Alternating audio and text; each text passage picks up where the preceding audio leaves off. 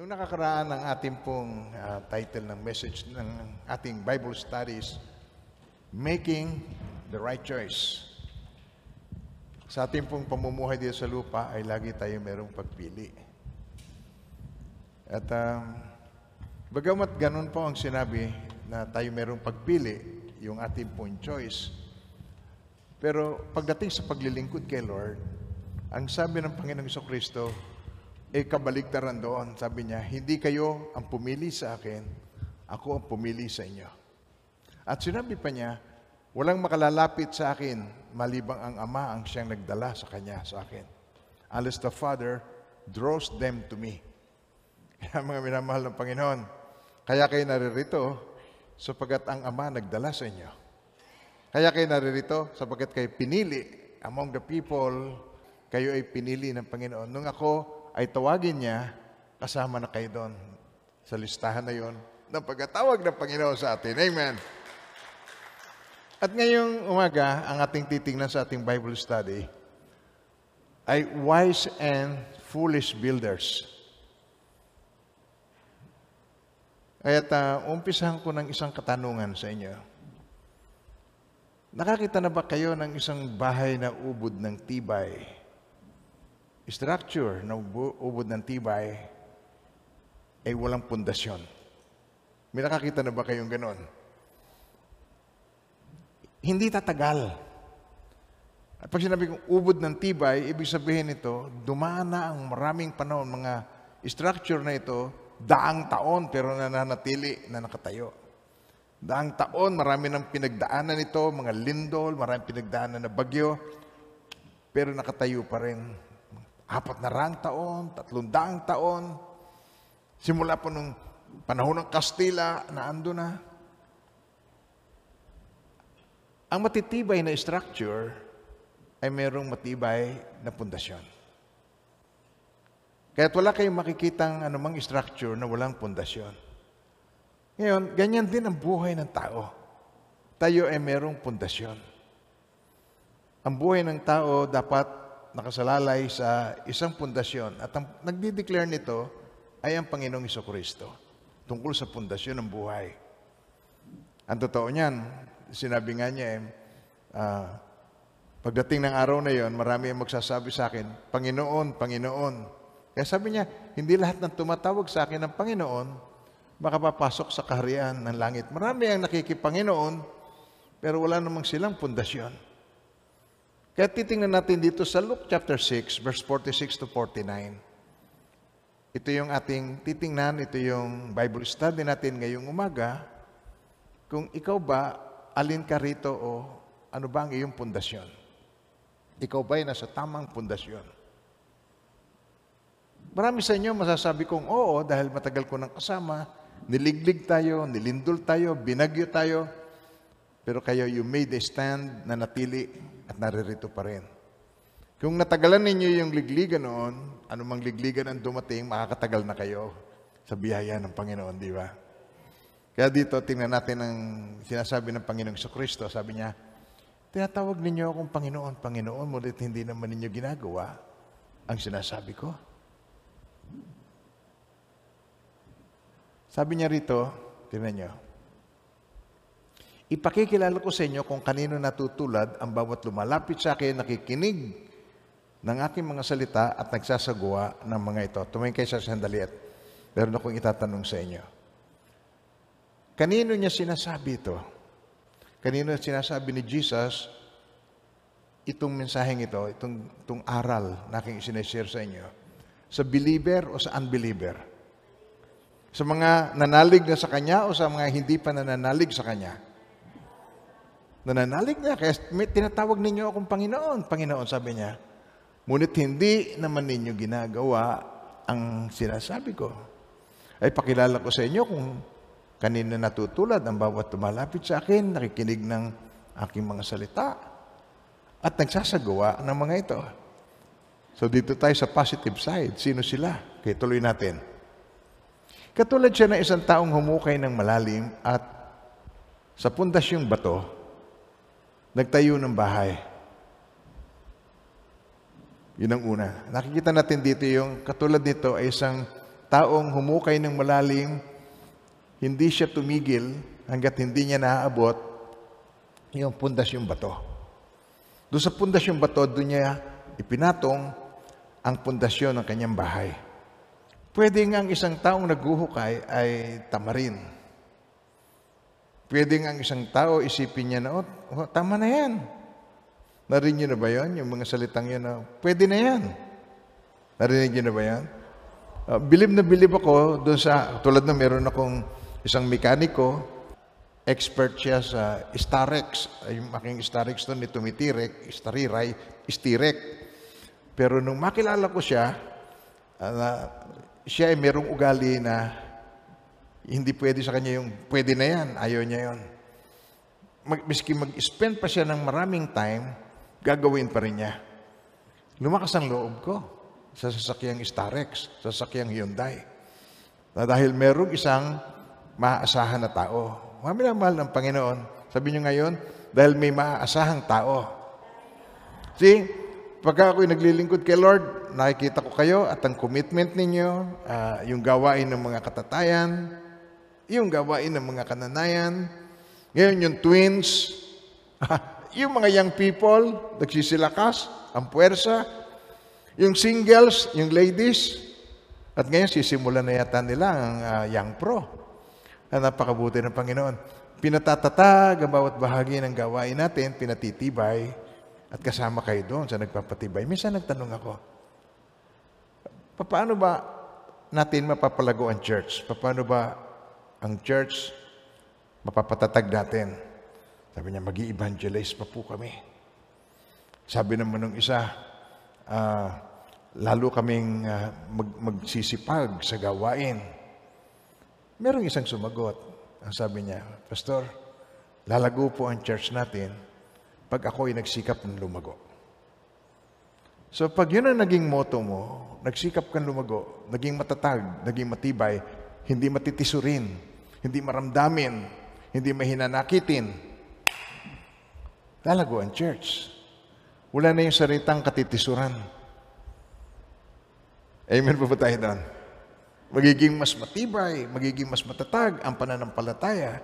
Kaya una-una, ang kausap ni Jesus dito, mananampalataya.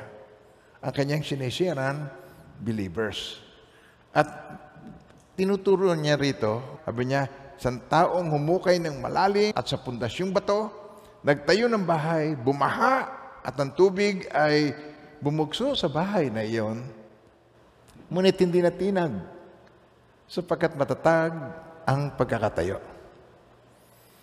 Napakahalagang makita natin ang pundasyon ng mga bahay na titirhan ninyo. Kasi kanyo na made to order na eh. Bilhin mo yung mga pabahay. Hindi mo alam. May nabalitaan pa ako na yung, yung mga bakal noon, uh, lalagyan. Tapos pag meron nang nakalagay, bubunutin, itataas. Bago lalagyan na naman. Tataas. Ibig sabihin nun, wala talagang matibay na pundasyon. Magandang tinitingnan nyo rin mabuti ang pagkakagawa. Pinapasyal-pasyalan ninyo. Amen ba tayo doon? Yun ang practical side. Eh sa buhay natin, hindi ba magandang tinitingnan natin, pinapasyal-pasyalan natin kung paano yung ang pundasyon, yung paano tayo ay lumalago, kung paano yung ating commitment, tinitingnan natin para hindi tayo natitinag, matatag ang pagkakatayo. Ito, sa isang banda, tuloy natin. Ngunit ang nakikinig ng aking mga salita at hindi nagsasagawa nito ay katulad ng isang taong nagtayo ng bahay na walang pundasyon. Sabi niya word na yun, walang pundasyon. Hmm. Ibig sabihin, hindi niyo naman malalaman kung may pundasyon o walang pundasyon. Ang pundasyon po nasa ilalim. Ang pundasyon, uh, yung pinapatungan ng poste. Kaya hindi nakikita. Si habang walang bagyo, habang walang lindol, pare-pareho ang itsura nila sa housing. Hindi mo malaman doon kung alin yung may matibay na pundasyon. Walang pundasyon, maliban dumating ang lindol, dumating ang tsunami, dumating ang bagyo, bina, binayo ng malakas na hangin, doon malang makikita na walang pundasyon. The same sa atin. The same sa ating pamumuhay na ah, bilang naririto sa church. Wala namang makapagsasabi sa iyo kung wala kang pundasyon o mayroong pundasyon, malibang daanan ka ng pagsubok. Daanan ka ng trials and testings sa buhay mo. Na ang kapighatian, naranasan mo. Na yan ay hindi tayo exempted. Walang sino mang exempted sa karanasan. Walang sino mang exempted sa kapighatian. Lahat po tayo makakaranas noon. Kung ikaw ay tao, kabilang ka doon. Sa sanlibutan, may kapighatian. Sabi niya, laksan niyo ang inyong loob na pagtagumpayan ko na ang sanlibutan. Kaya't kung yung victor, yung nagtagumpay sa sanlibutan, ay sumasa atin at kasama natin, matatag tayo. Siya ang backbone, siya ang strength natin. We, we could say we are strong in Jesus' name. We can do all things through Christ who strengthens us. Kaya sabi rito, yung walang pundasyon, nadaanan ng tubig ang bahay na yon, pagdakay bumaksak, lubusang luwasak ang bahay na yon. Walang pundasyon. Sa isang banda dito sa Matthew 7 verse 24 to 29, ito naman ang, ang version ni ang Panginoong Kristo dito sa version ni Matthew. Sabi niya rito, Kaya't ang bawat nakikinig at nagsasagawa ng mga salita kong ito ay matutulad sa isang taong matalino na nagtayo ng kanyang bahay sa ibabaw ng bato. Umulan ng malakas, bumaha at binayo ng malakas na hangin ang bahay na yon. Ngunit hindi nagiba sapagkat nakatayo sa ibabaw ng bato, pundasyong bato. Ang bawat nakikinig ng aking salita at nagsasagawa nito, matutulad sa taong hangal. Ayun, yung hindi, ang bawat nakikinig ng aking mga salita at hindi, sabi niyo, hindi nagsasagawa. Ulitin niyo, hindi nagsasagawa. Sabi, matutulad sa isang taong hangal na nagtayo ng kanyang bahay sa buhanginan. So, yung isa walang pundasyon, ito ay meron namang pundasyon, kaya lang sa buhanginan itinayo. Pero siya ay hangal. Ito ang nangyari. Parehong nangyari sa kanilang pareho ito. Yung nakikinig ng salita at nagsagawa, at yung nakikinig ng salita at hindi nagsasagawa. Sabi mo, lahat tayo makakaranas nito. Umulan ng malakas, bumaha at binayo ng malakas na hangin ang bahay, bumaksak ang bahay na yon at lubusang nawasak. Nang masabi na ni Jesus ang mga pananalitang ito, mga tao na mangha. Sapagkat sabi, nagtuturo siya na parang isang may kapangyarihan at hindi tulad ng religious people. Skriba. Narinig niyo ba yung word of God na isinishare ng religious people? Napakinggan mo pero parang walang nabago sa iyo. Naranasan niyo na po yan. Sino nakaranas na nun? Pakitaas ang kamay. Nakarinig ng message, pakitaas ang kamay. Pero pakiramdam niya parang walang tama, parang walang nabago sa kanya. Na-inform, pero hindi na-transform. Paano ko nalaman? By their fruits you shall know them. Kung ano yung nakikita mo na pang araw-araw, yung narinig mo sa kanyang mga pananalita, yung nakikita mo sa kanyang mga priorities, anong mahalaga sa kanya, malalaman mo na ito'y nakikinig pero hindi nagsasagawa. Pero by, by the way, may tanong ko nga po sa inyo. Seryosong tanong. Kaya ba ang inyo bang naririnig ay 100% na naisasagawa ninyo? Sino po ang nakakapagsagawa? Pakitaas ang kamay. Yung na kanyang napakinggan, isinagawa. Pakitaas ang kamay. Wala.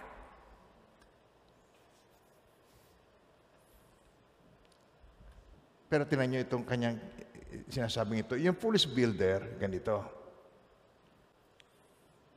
Yung panlabas, nakikita mo magkakatulad. Pagka ito ay nagpupuri, parehong nagtataas ng kamay. Magkakasamang kumakain, magkakasamang nagsasalita ng hallelujah, amen. Magkakasama sila uh, ipinapahayag nila ang tama. They, they profess all the right things and they associate with true believers. Magkakasama sila.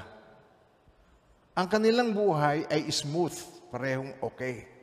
Hanggang sa dumaan yung pagsubok sa kanilang buhay. It could be anything. It could be anything. It could be financial, it could be relational, at maaring ito yung, yung pagkawala ng kanyang mahal sa buhay na napakasakit sa kalooban. Doon mo masusubok kung matibay ang pundasyon ng isang mananampalataya. Masusubok mo doon. Kung pagka dumating sa kanya yung trial and testings na ito, anong kanyang gagawin? Siya ba'y maghihiganti? Siya ba'y matitisod? Siya ba'y magdaramdam? Sisisihin niya ba ang Diyos? May mga ugali ang maka nakikinig ng salita at hindi nagsasagawa. Yung walang pundasyon at yung hangal na tinutukoy ng Panginoong Kristo. Sila ay nagsasalita ng mga bagay tungkol sa repentance. Instead na sila ay tunay na mag-repent, they talk about repentance. Instead na ang holiness may pamuhay niya, uh, they talk about holiness. Instead of loving, they, they talk about love. Nangungusap siya tungkol sa love. Instead of loving one another. Ang tatak ng isang mananampalataya na ang pundasyon niya ay matibay ay pag-ibig. Sabi ng Panginoong Kristo, isang bagong utos ang ibinibigay ko sa inyo. Sabi niya, mag-ibigan kayo. Kung paano ko kayong uh, inibig, ganun kayo mag-ibigan. Kung paano ko kayo minahal, kung kaano ko kayo, ganun kayo mag-ibigan. Sabi niya, tatandaan niyo itong utos na ito. Sabi niya, isang sabay-sabay. Basahin po natin ng malakas. Isang bagong utos ang ibinibigay ko sa inyo. Ano sabi niya? mag-ibigan kayo. Kung paanong inibig ko kayo, gayon naman, di naman, mag-ibigan kayo. Kung kayo'y mag-ibigan, makikilala ng lahat na kayo'y mga alagad ko. So, hindi nakikita sa pamagitan ng, ng pagpapahayag mo ng tungkol sa repentance, pero hindi ka naman nagre-repent. Hindi yan makikita sa pamagitan ng Pagsasabi mo ng love, love, love, mahal ko po kayo pastor, mahal ko kayo, mahal ko ganito, mahal ko kayo nanay, mahal ko kayo tatay. Pero uh, hindi naman niya na isasagawa yung tunay na pagmamahal. Kaya dito, it is more of a talk kaysa sa action na nagagawa niya. So, dito makikita natin yung warning kung paano ito ay nagwo-work sa bawat isa. Yung warning na ito. Kaya ito'y winarning ng Panginoong Kristo para tayo magbigay ng attention dito. Para makall ang attention mo.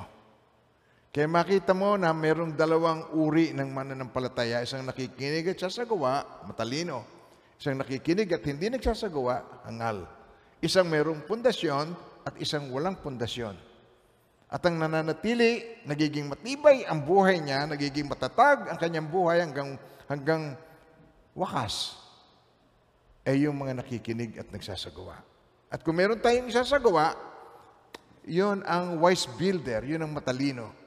At ang pagsasagawa, taliwas sa ating orientation, taliwas doon sa ating pananaw, doon sa ating akala. Tulad ng pagpili, yung kung pipili ka, anong pipiliin mo? Broadway o ano yung narrow way? Makipot na da, yung maluwang na daan, avenue, o yung street na maliit lang.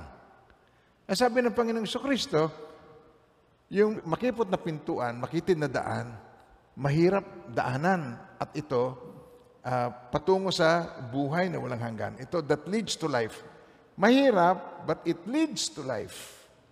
Pero yung daan na maluwang, yung daan na maalwan, easy way, it leads to destruction. Ang pangalan yun ay Distraction Avenue. Kung natatandaan niyo yung aking senior sa inyo. Mahirap sapagkat iba sa ating orientation, iba sa ating pananaw, iba sa ating simulain, iba sa logic ng ating isipan. See, the more you give, the more you will bless. As a natural, the more you give, the less money you get. Maghihirap ka lalo. Pero sa Panginoon, Hindi, lalo kang pagpapalain, lalo kang dadaluyan ng blessing. Pero may kinalaman lahat sa pagtitiwala sa Panginoon. Kaya ikaw ay nasa matibay na pundasyon dahil sa pagtitiwala. So kung sinabi ng Panginoong Kristo sa Matthew 7, verse 25, ang sabi niya ay ganito, sabi niya rito, And the rain descended, the floods came, and the winds blew and beat on that house, and it did not fall, for it was founded on the rock. So sa Tagalog po, umulan ng malakas, bumaha at binayo ng malakas na hangin ang bahay na yon, tawag ay bagyo, ngunit hindi nagiba sapagkat nakatayo sa ibabaw ng bato. Yun ang matalino. So isipin mo, hmm, kinakailangan pala ako. Magiging moral ako. Uh, yung aking karamutan, lalo ako magbibigay. Iniisip mo, dagdagan mo pa ang kabaitan para ikaw uh, nasa pundasyong bato. Amen po ba tayo? Di ba yun ang iniisip mo doon? Uh, dating immoral, ah, hindi na, hindi na ako magiging immoral. Uh, hindi na ako magiging maramot, magbibigay ako. Yun ang nasa isip mo. Na yun ang magiging daan para ikaw ay nasa pundasyong bato. Pero ang sabi ng Panginoong Kristo, siya ang pundasyong bato. So it is not what you do. It has something to do kung saan founded ang buhay mo. Kung uh, ang buhay mo, saan nakatayo? Yun ang tinutukoy niya rito. Mga minamahal ng Panginoon, tulad ng tinanong ko kanina, sino ba sa inyo ang nakinig ng salita at nagsagawa? 100% na niya nagawa. Walang makapagtaas. So, iisipin natin, okay, kinakailangan mula sa araw na ito ang lahat na lamang gagawin ko. So magiging legalistic ka sa sarili mo at gagawin mo, yan ang iniisip mo. Pero hindi na sinasabi ng Panginoong Kristo. Bibigyan ko kayo ng example dito sa 1 Timothy 6, verse 17 to 19. Tinan niyo dito sa verse na ito na naintindihan ni Timothy, sabi niya, Command those who are rich in this present age not to be haughty, nor to trust in uncertain riches, but in the living God, who gives us richly all things to enjoy. Okay, tinan niyo po. Let them do good, that they may be rich in good works, ready to give, willing to share, storing up them for themselves a good foundation for the time to come, that they may lay hold on eternal life. Yan ang tinusukoy doon. That they may lay hold on eternal life. Now, tingnan natin po sa Tagalog. Ang mayayaman sa sanlibutan ito atasan mo na huwag magmataas, ni huwag umasa sa kayamanang hindi tiyak, kundi sa Diyos na nagbibigay sa atin ng lahat ng mga bagay. Huwag doon sa kayamanan, sa Diyos na nagbibigay sa atin ng lahat ng mga bagay para sa ating kasiyahan. Okay, tuloy natin. Dapat silang gumawa ng mabuti maging mayaman sa mabubuting gawa, bukas ang palad at handang mamahagi, sa gayoy magtitipon sila para sa kanilang sarili, yun ang goal. Kanyang sarili ng isang mabuting saligan. Isa pa. Isang mabuting saligan. Okay, sa English translation, yung verse 19, good foundation, storing up for themselves a good foundation. Mabuting saligan. Anong tinutukoy dito na good foundation at mabuting saligan?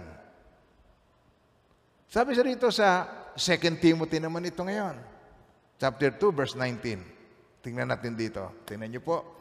Itutuloy natin. Since ito, ito yung Bible study, titingnan natin ang connection na kanyang sinasabi. Sabi niya, Nevertheless, the solid foundation of God stands, having the seal. The Lord knows those who are His, and let everyone who names the name of Christ depart from iniquity. Okay, tinan niyo po. And let everyone who names the name of Christ depart from iniquity. Meaning, yung mga tumatawag sa ngalan ng Panginoon, mamuhay ng may banal na pagkatakot at si Kristo ang isaalang-alang, siya ang gawing saligan, siya ang gawing foundation ng kanyang buhay. Ginagawa niya yun dahil sa kanyang pagmamahal sa Panginoong Kristo. Ang Diyos ang naglagay ng matatag na saligang ito na tinutukoy dito sa Isaiah chapter 28, Therefore thus says the Lord God, Behold, I lay in Zion a stone for a foundation, a tried stone, a precious cornerstone, a sure foundation, whoever believes will not act hastily. No, sa Tagalog, Tagalogin.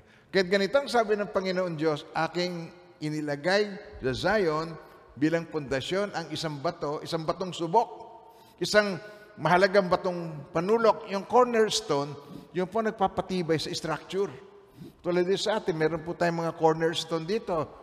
Yung bahay ninyo, meron niyang mga cornerstone, yung mga haliging nasa gilid. Yung po ang matitibay, mahalagang batong panulok, na isang tiyak na pundasyon, siyang naniniwala, hindi nagmamadali. Hindi siya magmamadali. Amen po. Hindi siya mahihilig sa shortcut. Hindi siya magmamadali. In-identify ito ni Apostle Paul kung ano itong panulukan ba to. In-ident- In-identify niya ito kung ano itong foundation na ito. Dito po sa Ephesians chapter 2, verse 19 to 20. Tinan ninyo po. Basahin natin. Now therefore, okay, sabay-sabay. Now therefore you are no longer stranger and foreigners, but fellow citizens, fellow citizens with the saints and them and members, members of the household of God, having been built on the foundation of the apostles and prophets, Jesus Christ Himself. Sabi niya, Jesus Christ Himself. Isa pa, Jesus Christ Himself being the chief cornerstone. Sa Tagalog, kaya nga hindi na kayo mga dayuhan at banyaga, kundi kayo yung mga kapwa, mamay, mamamayan ng mga banal at mga kaanib ng sambahayan ng Diyos na itinayo sa saligang inilagay ng mga apostol at ng mga propeta na si Heso Kristo ang batong panulok. Si Jesus ang pundasyon. Kaya kung mayroong foundation, ang ating buhay dapat, ang kayarian, sabi niyo yun, ang kayarian ah, is Jesus Christ. Kaya hindi kayo nagtaas na kamay kanina, sino sa inyo ang lahat ng salita isinasagawa, walang makapagtaas. Pero ang Panginoong Iso Kristo, ang panulukang bato, ang foundation, siya ang grace of God. Pag tinanong mo yung mga legalistic na mga tao, yung mga sinasabing ayaw nila ng katuruan tungkol sa grace of God, but Jesus Christ is the grace of God. Amen po. Siya ang panulukan. Nilinaw pa ito muli sa Acts chapter 4, verse 11, This is the stone which was rejected by you, builders, which has become the chief cornerstone. This is the stone. Ang tinutukoy dito sa Tagalog, tinan niyo po sa Tagalog, itong si Jesus, ang bato na itinakwil ninyong mga tagapagtayo, ang siyang naging batong panulukan, nire-reject. Marami po mga tao, nire-reject pag sinabi na natin ang tungkol kay Jesus, nagsasara. Para, kayo namang mga born again, kayo lamang ang ligtas. Totoo po ba yung gano'n na ating tinuturo? Hindi lang nila naiintindihan. Kaya huwag kayong give up. Father, hindi lang nila nalalaman. Patawarin niyo po sila, hindi lang nila nalalaman ang kanilang sinasabi, ang kanilang ginagawa. Dito sa 1 Peter chapter 2, verse 6 to 7, naiintindihan niya. Sabi niya rito, Therefore, it is also contained in the scripture. Sabay-sabay po, basahin natin. Okay, ready? Okay, go. It is also contained in the scripture, Behold, I lay in Zion a chief cornerstone, elect, precious, and he who believes on him will by no means be put to shame. Hindi mapapahiya. So sa Isaiah 28, verse 16, itong Isaiah sa Old Testament, itong 1 Peter 2, verse 6 uh, to 7, nasa New Testament na, si Jesus na ang nag-explain sa kanila. Therefore, thus says the Lord God, Behold, I lay in Zion a stone for a foundation, a tried stone, a precious cornerstone, a sure foundation. Whoever believes will not act hastily. Oh, 1 Peter chapter 2, verse 6 to 7. Okay, ready? Basahin niyo muli. Therefore, it is also contained in the scripture. Behold, I lay in Zion a chief cornerstone, elect, precious, and he who believes on him will by no means be put to shame. Sabi mo nga sa katabi mo, ako ay hindi mapapahiya. Hindi ako mapapahiya. Hindi yung hindi yung aking magagawa para sa Diyos ang mahalaga para sa Kanya. Yung ginawa niya para sa akin, nanalig ako doon, nanangan ako doon, yun ang pundasyon ng aking buhay. Hindi ako mapapahiya. Purihin si Yahweh. Amen. Ang matibay na pundasyon, matitiis niya ang rejection. Jesus was, was rejected. He was able to keep on. Hello, nandiyan ba tayo? Kahit, kahit ikaw, nire-reject yung isineshare mo, keep sharing because of Jesus. Amen po. Ang mga may matibay na pundasyon, ang mga may matibay na pundasyon, can endure sorrow. Ang sorrow ng buhay, hardship, trials and testings, may endure mo yan. Makakayanan mo yan malampasan. Amen. Sapagat ang Panginoon Heso Kristo ang magbibigay sa atin ng lakas. See, ayaw nga niya mag-share kaagad ng kanyang mga disciples. Sabi niya, Tari at Jerusalem, maghintay kayo doon until you are endued with power from on high. Sapagat ang nais ng Panginoon, maibalik sa atin yung napahiwalay sa atin na Holy Spirit. Ang Holy Spirit, ang ating strength. Para maging strong ang pundasyon ng mananampalataya. Si, ang kakulangan ng hindi nananalig sa Panginoon sa Kristo at sa nananalig sa Panginoon sa Kristo, ang lacking sa Kanya ay ang Holy Spirit. Yun ang kulang. Siya ay ipa wala siyang, wala siyang butil. Siya ipa. Alam niyo naman ang ipa, mukhang palay, pero ipa. Pag tinahip mo, lilipa rin ang ipa. Siya, siya walang laman. Siya empty. At ito yung mga madaling mademonize. Pagbalik sa kanya, empty. Walang laman, maayos, put in order. Magyayaya pa, magyayaya pa siya ng pito pang mas evil kaysa kanya at nakikita natin ang kanyang katayuan, mas malala pa kaysa dati. Pag dumating sa point na ikaw ay parang lumala pa kaysa dati at napoprovoke kaysa dati, magrepent ka agad, bumalik ka sa cross, tangkapin mo ang Panginoong Iso Kristo. Gawin mo siyang buhay sa iyong puso. Amen po ba tayo doon? Sapagkat ang nais ng Panginoon, tayo patatagin, matibay sa pananampalataya natin sa Kanya, ibabalik sa atin, you will be endued with power from on high. Ang isang palatandaan, prayerful. Masipag manalangin, prayerful. Ito po ang isang mga example of what Jesus had in mind. Sa, Mat, sa Matthew chapter 5 verse 7, ito ang sabi niya doon sa mga uh, nasa pundasyong bato. Sabi niya eh, napalad. Sabi niya, Blessed are the merciful, for they shall obtain mercy. Blessed are the pure in heart, for they shall see God. Blessed are the peacemakers. Kabaliktaran ng troublemaker, no? Blessed are the peacemakers, for they shall be called sons of God. Blessed are those who are persecuted for righteousness' sake, For theirs is the kingdom of heaven. Tinan nyo. Sino sa inyo nakaranas ng i-persecute ng kapitbahay, ng mga kaibigan, classmate, dating kakilala? Pakitaas ang kamay. Naranasan ng ma-persecute. Uh, oh, tuwing ako'y atin ng party ng mga elite, nakaka-experience ako niyan. Kaharap ko, iisnabing ka, iismiran ka, hindi ka man lang tingnan. Nakakaranas ako nun, pero it's okay. Kasi hindi naman sila believer. I, I was trying to reach them out. Mga kapatid ko, I was trying to reach them out. Share to them.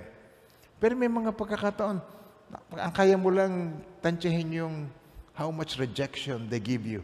Pagka nakakatatlo ka na, ayaw pa rin. Apat, ayaw pa rin. Lima, ayaw ka rin. Pumunta ka na sa iba. Sharean mo na lang yung iba. Amen po ba tayo doon? Sino sa inyo, yung nakatatlo, apat, lima, rejection, o, iba na sinesiran mo ngayon. Pero yung sinesiran mo, ready, tanggap sila ng tanggap. Para yung kumukuha ng exam na may time limit. So lahat ng alam mo answer, sagot ka na agad ng sagot. Pagdating ng pap, ang dami mong na-answeran. Pag dumating na yung time, ang dami mo nang na-answeran, ang dami mo nang nasagot. Tanggap, tanggap, tanggap, tanggap, tanggap. Tapos tsaka mo na lang siya balikan pag naubos na yung patatanggapin mo.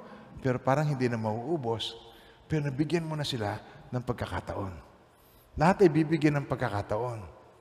Sapagkat yun ang sabi ng Panginoon, God is not willing that any should perish, but that all should come to repentance. Siya ay napaka-tiyaga sa atin.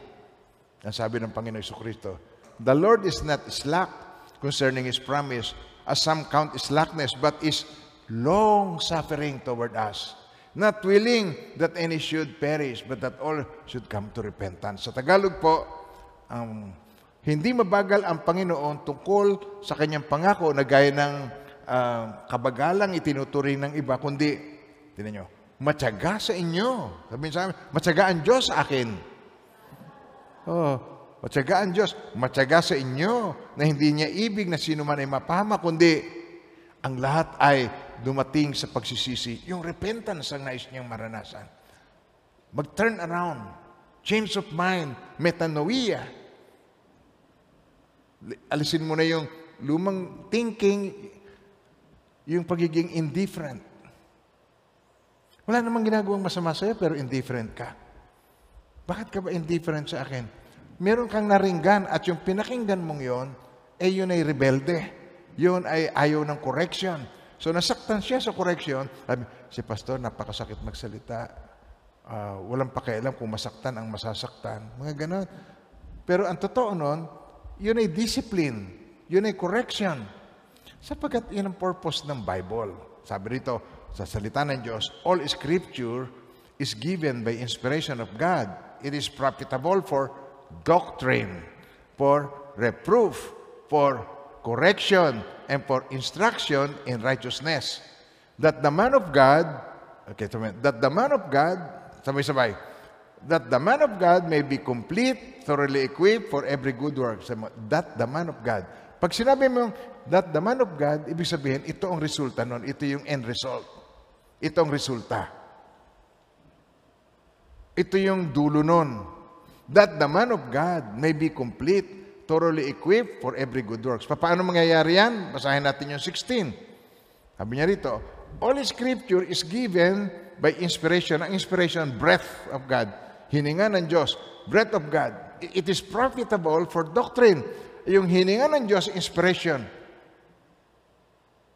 Bakit kaya ako'y nagkakaganito? Iniwan ko ang buhay ko doon, nagmuwi ako rito. Hindi niyo ba napapansin sa sarili niyo? Bakit ikaw ay nagkakaganyan? Ah, hindi mo alintana ang anuman, pero ikaw nagsiserve kay Lord. Why? Because you are inspired. Inspiration. Ang inspiration, breath. Sa ibang bahagi, breath of God, hininga ng Diyos. Spirit. All scriptures given by the Spirit of God, inspiration. So when you are inspired, you do something for Him. So all scripture is given by inspiration of God and is profitable for doctrine. Ito may kapakinambangan sa pagtuturo. Profitable for doctrine, for reproof, for correction, for instruction in righteousness that the man of God may be complete, thoroughly equipped for good works. Kinasihan ng Diyos. Magagamit sa pagtuturo. Magagamit sa pagtuturo. Yung inspiration, magagamit sa pagtuturo. Sabi niyan, pagtuturo. Pagtuturo ng katotohanan. Oh, susunod, ano pa? Pagpapabulaan sa maling aral Okay, susunod. O, correction na eh. Pagtutuwid sa likong gawain. Kung ikaw ay tinutuwid dahil mahal ka ng Diyos, di ba? Pagtutuwid sa likong gawain. At sa pag-akay sa matuwid na pamumuhay. E di ba napakabuti ni Lord? Yun ang purpose ng Bible. Ang purpose ng Bible, it is the means for the end. So yun ang ginagamit para makamta mo yung dulo. So yung training, yung akala mo ay misery, misery ng buhay, yun ay ministry. Kung nakikilala mo ang Diyos, yung pinagdaraanan mo ngayon, halimbawa ikaw ay um, nag, nagdaranas ka ngayon ng, ng uh, pagtsatsaga, nakakaranas ka ngayon ng pagtitiis, nakakaranas ka ngayon, yun ay training ng Panginoon para sa iyo. So, sakit ng kalooban, tinitrain ka ng Panginoon. That is, yun ang bahagi ng process. Gusto mo yung dulo, pero ayaw mo ng proseso. Gusto mong makatapos ng pag-aaral, pero ayaw mong mag-aral. Ang gusto mo lang pumasok. Nagigess yung sabi ko. Maraming ganon. Meron ako mga sinusuportahan ng mga scholars, I give them everything. Baon, damit, pati ngipin. Pag umiti lang na may bukbok, dadaling ko agad sa dentista. Okay. Pero pag nakagraduate, nalilimot na. Nalilimot na yung prosesong yun. Nalilimot na yung yung, yung pamamaraan na ginawa ng Diyos para siya ay makatapos, nalilimutan na maging bahagi ng program para tuloy-tuloy yung programa, marami pa tayong maabot at matulungan. Sapagkat marami mga batang Pilipino na nangangailangan din ng tulong sa kanyang edukasyon. So, yung mga nakatapos na, tumulong din. Hindi naman malaki yung kung ano lang yung makakayanan, pero at least, sabi, magbibigay siya sa envelope na ito po ay para sa educational fund. Bukod sa kanyang tithes, may offering pa siya, educational fund. Kahit ba naman 10 pesos o 20 pesos, educational fund. Di baon din yun ng mga grade 1. Baon din yan ng elementary. Yun ay pagtanaw ng utang na loob sa Panginoon. Pagtanaw, pagkilala sa kanyang kabutihan at pagmamahal sa ating Panginoon. Amen po.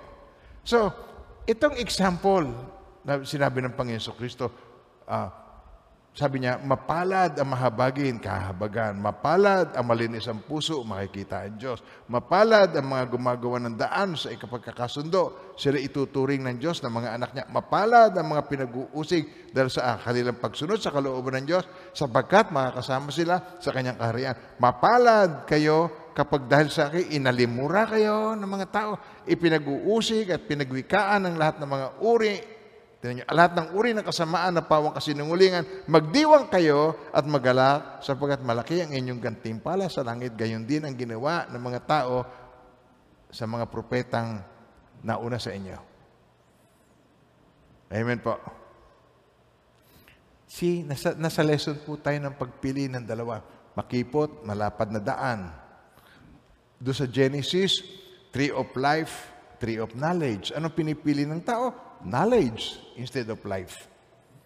Sabi sa Deuteronomy 30, Saksi ko ang langit at ang lupa, inihay ko ngayon sa inyo ang buhay o kamatayan, ang pagpapala o sumpa. Kaya piliin ninyo ang buhay upang, kaya sabi, upang para ang buhay ninyo ay at ang inyong lahi magtagal.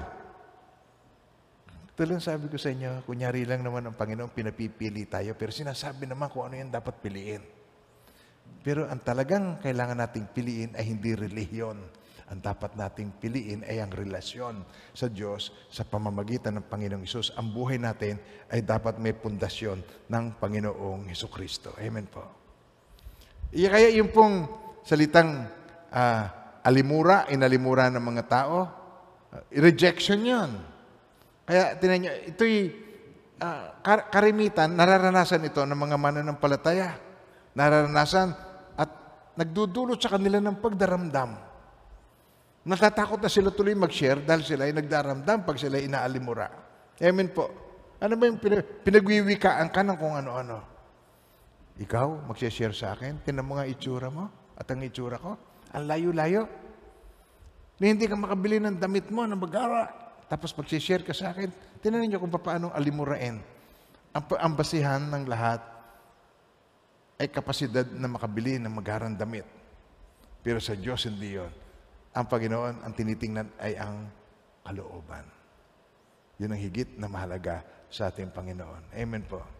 Kaya yung sa Luke chapter 6, verse 27 to 31. Sabi niya ay ganito. But I say to you who hear, niya, love your, tinan, tinan niyo, tinan niyo to, kung ang foundation mo ay si Jesus. But I say to you who hear, ano sabi? Love your enemies. Do good to those who hate you. Bless those who curse you. And pray for those who spitefully use you. Ginamit ka lang. Sabi sa akin, ito ba'y masarap na gawin? Ito ba'y masarap pakinggan? Hello, nandiyo ba tayo? Amen. So, sabi ng Panginoon sa Kristo, ang sino mang nagnanais na sumunod sa akin, hayaan niyang limutin ang ukol sa kanyang sarili. Pasanin ang kanyang krus araw-araw at sumunod sa akin. Sabay-sabay. At sinabi niya sa lahat, sabay-sabay. At sinabi niya sa lahat, kung ibig ninumang sumunod sa akin, limutin niya ang ukol sa kanyang sarili. Isa pa, pasanin araw-araw ang kanyang krus. At ano pa? At saka siya sumunod. Kaya malimit gusto mag-serve ka agad. Pero hindi mo na niya tinitingnan yung paano niya muna lilimutin ang kanyang sarili. Meron ka munang i-give up sa iyong sarili. Amen pa ba tayo doon?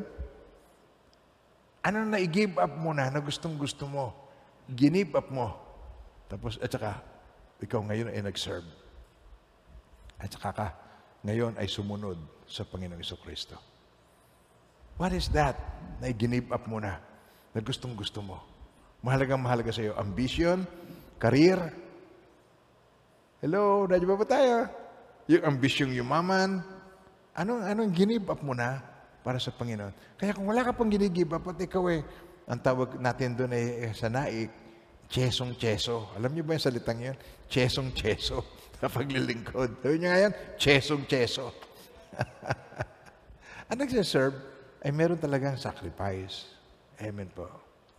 Kaya, ito ang kanyang sinasabi tinyo. Himayin natin ito. Himayin natin. Yung uh, verse 27 to 31. Himayin natin. Ito, isa is una. Ibigin ninyo ang inyong mga kaaway. Okay? Sabi niyan, ibigin ang inyong mga kaaway. Okay. Oh, okay. Susunod. Gawa ninyo ng mabuti ang mga napupuot. Tanyo, nagkakabulol-bulol kayo eh. Hindi nyo magawa, hindi nyo mabasa. ulit, ulit, ulit, ulit. Okay, ready? Okay, go. Ibigin ninyo, paano ba ibigin ng iyong kaway? Anong ginawa ng Panginoong Iso Kristo? Father, forgive them, for they do not know what they're doing. Okay, tapos susunod. Gawan ninyo ng mabuti ang mga napupuot sa inyo. Think of something to help them. Love and help them. Stop using people. Di ba natatandaan nyo aking sinashare lagi? Stop using people and start loving and helping them. Hindi lang nila nalalaman ang kanilang ginagawa. Marami na akong nakitang gano'n. Nung maintindihan niya, naging productive. Meron tayong mga kapatiran na ang, ang tawag sa kanila, troublemaker ng church. Tapos hanggang sa lumipat sa HTBC. Haba, nung lumipat dito, isa sila sa mga talagang itong mag-asawa to, itong buong pamilya na ito, napaka-productive.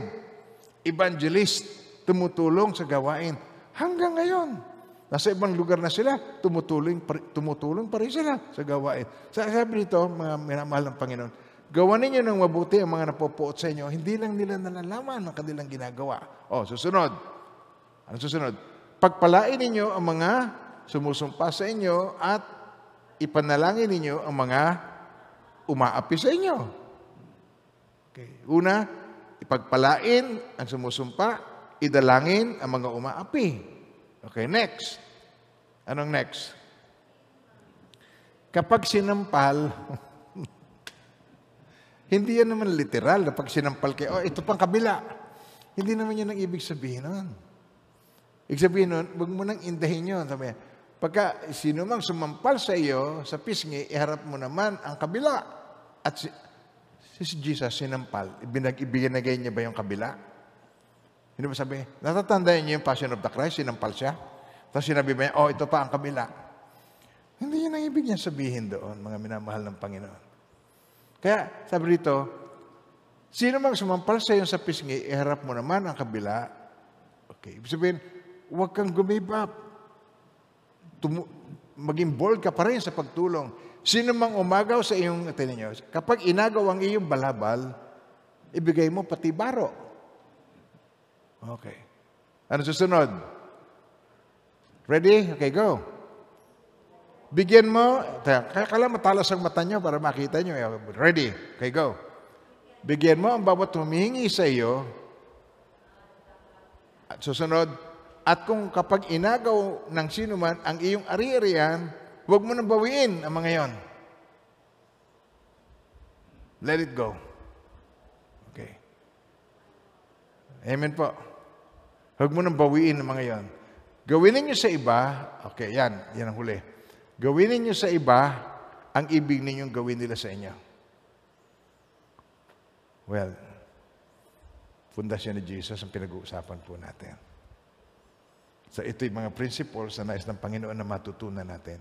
It's not easy, but dahil sa tulong at habag ng Panginoon sa atin, nothing is impossible with the Lord. Amen po. We can do all things through Christ who strengthens us. Amen po. Papasok tayo sa mga panahon ng kahirapan. Papasok yan. Tinan nyo, hindi pa natatapos si COVID, nag-ibang anyo na agad, Delta naman. Eh pagkatapos ni Delta, sino pa susunod? Si Alpha naman. Sunod-sunod. Ay, mga minamahal ng Panginoon, si Pastor, napaka-negative thinker. Aba, hindi po. Sa mga huling araw, mababatbat ng kahirapan. Sa iyo, Diyos sa gusto, meron tayong papasok tayo doon. Eh, and this is the preparation of paghahanda sa kontrol. Sabi niya ngayon, paghahanda sa kontrol. Ang pinagtitiwalaan natin, pundasyong bato. Kaya niya tayong pangalagaan hanggang wakas. Kaya niya tayong pag-ingatan. Amen po. Sabi nga sa Job chapter 5 verse 6 to 7, tinan niyo. For affliction does not come from the dust, nor does trouble spring from the ground. Yet man is born to trouble as the sparks fly upward. Oh, tinan ninyo sa Job 14 verse 1. Ito sabi rito, uh, ang buhay ng tao, sabi niya, ang buhay ng tao ay maikli at batbat ng hirap, puro trouble. Sa English translation, tinan niyo. Ang, uh, man who is born of woman is of few days and full of trouble. Mami naman ng Panginoon. Kung gusto mo talaga ng kapayapaan, doon ka hahantong sa huling hantungan. Doon ang may kapayapaan. Doon ang wala ng trouble. Doon ang katapusan ng trouble. Pero ikaw naman ay mabuhay, mamatay na kay Lord, di ba? Kung mamatay, kanino ka pupunta? Kay Lord. Eh, kung ikaw ay nabubuhay, kanino ka? kay Lord. So what makes the difference? Nakukuha niyo ba ba ako? What makes the difference? Ang COVID lang ba ang pumapatay ng tao? Ang lahat ba nang mamatay, COVID lang? Oh, may high blood, may cancer, ang dami. Pero ang buhay ng tao na sinilang ng babae, talagang maigsi lamang, puno pa ng trouble ang buhay.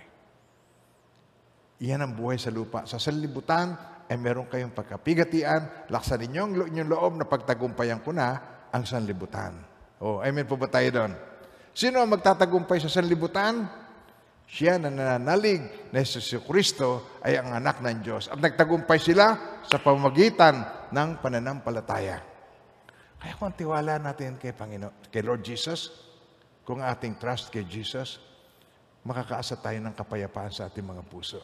Whatever happens, hindi tayo iniiwan, hindi pinababayaan. Ang moto ni, ng Panginoong Iso Kristo, walang iwanan.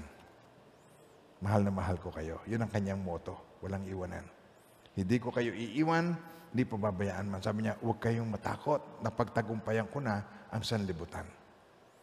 Woo! Hallelujah! Amen po. Oh, amen. Tinan nyo, ang kausap ni Jesus dito sa akin sineshare sa inyo, sino? Mga believers. Pero ang mga believers na ito, nakikinig ng salita at hindi nagsasagawa, ang tago- tawag ay hangal.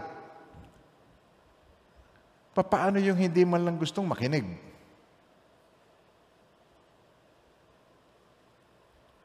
Mas malala pa sa hangal. Hello, nakikinig pa ba kayo? Na, na, na, susundan niyo pa ba ako? Ito, nakikinig, pero hindi nagsasagawa.